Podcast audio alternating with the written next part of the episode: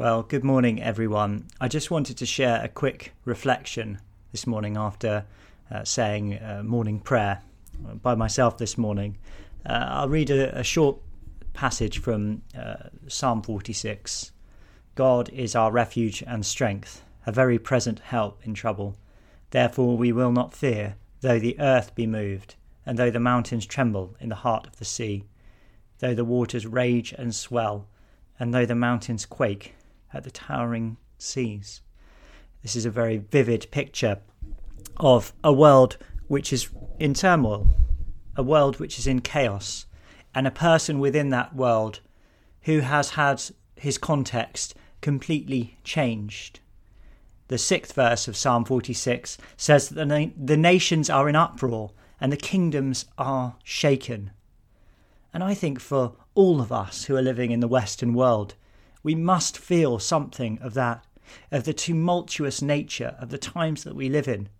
When we think about things in our own country, in England, in the UK, when we look abroad to America and see the craziness that is going on there, when we look to the East and we see the corruption and the power, the increasing power of China and what that might mean for the rest of the world. We are truly living in tumultuous times, and sometimes the effect upon us can be devastating and very difficult. I noted with interest that although there was an attempt to start up the Thursday night 8 p.m. clap for carers, which was meant to start last night, I heard no noise in my road, which had been enthusiastic about it back in March, April 2020 when it first happened. No noise. And even the BBC admitted that the response to this new campaign was muted. And what that tells me, friends, is that people are tired. People aren't only tired, but they're shaken. They don't want to go out into the dark night and to clap and to applaud because the government tell them to. They're disturbed. They're disturbed. Many of them are broken. Many of them are hopeless. Many of them are depressed. This is a hard time. This is a hard time, and it's frequently hard for me as well. It's frequently hard to keep going in a time which feels so hopeless. Psalm 46, of course, urges us to raise our eyes to God, that He is our refuge and strength. And listen to what it says later on, that God makes wars to cease in all the world. He shatters the bow and snaps the spear and burns the chariots in the fire. Be still and know that I am God. I will be exalted among the nations. I will be exalted in the earth. And of course, we can read this as an eschatological promise, can't we? That one day every knee shall bow and every tongue confess that Jesus Christ is Lord. But that is not the case at the moment. And it feels far from being the case. But let me share with you another reading, Isaiah 64. When Isaiah recounts the days when Israel was faithful to God and God blessed Israel, but then something terrible happened. Israel turned its back on God. And so Isaiah says, we have all become like one who is unclean, and all our righteous deeds are like a polluted garment. We all fade like a leaf, and our iniquities, like the wind, take us away. There is no one that calls upon thy name, that bestirs himself to take hold of thee. For thou hast hid thy face from us, and hast delivered us into the hand of our iniquities. And again, friends, there are many of us who feel this very deeply. Where are those who are calling on the name of God? Where are those who are putting their trust in God? Where is the church in all of this? Where are the church's leaders?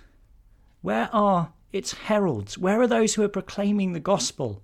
Where are those who are proclaiming hope in everlasting life? Where are those who are proclaiming the need to repent and to turn back to God, not just on an individual level, but on a corporate and societal level? Where are those who are saying these things? It really feels like there is no one that calls upon God's name. Isaiah continues, Yet, O Lord, thou art our Father. We are the clay, and thou art our potter. We are all the work of thy hand. Be not exceedingly angry, O Lord, and remember not our iniquity forever. Behold, consider, we are all thy people. And it goes on like this. The point being, of course, that Isaiah is the one who bestirs himself to take hold of God in prayer and petition, to raise his eyes, to worship, to intercede, to hope, even if the world around is not doing that. As it says in Psalm 46, the Lord of hosts is with us. The God of Jacob is our stronghold. Now this is hard. It's a spiritual test for all of us. Because when we are isolated, when we are depressed, when we are discouraged, it is very hard to bestir ourselves, to take hold of God. It's hard to do that. We don't feel like it. The depression, the anxiety, the isolation, it all weighs us down. And yet this is what I believe God is calling us to at the moment. Those of us who seek to be faithful to him, those of us who want to see renewal in the nation, those of us who want to see renewal in the church, those of us who want to cry out in the midst of this dark and broken and lost world, to tell people the good news of the gospel, we must start by preaching that good news to our own hearts.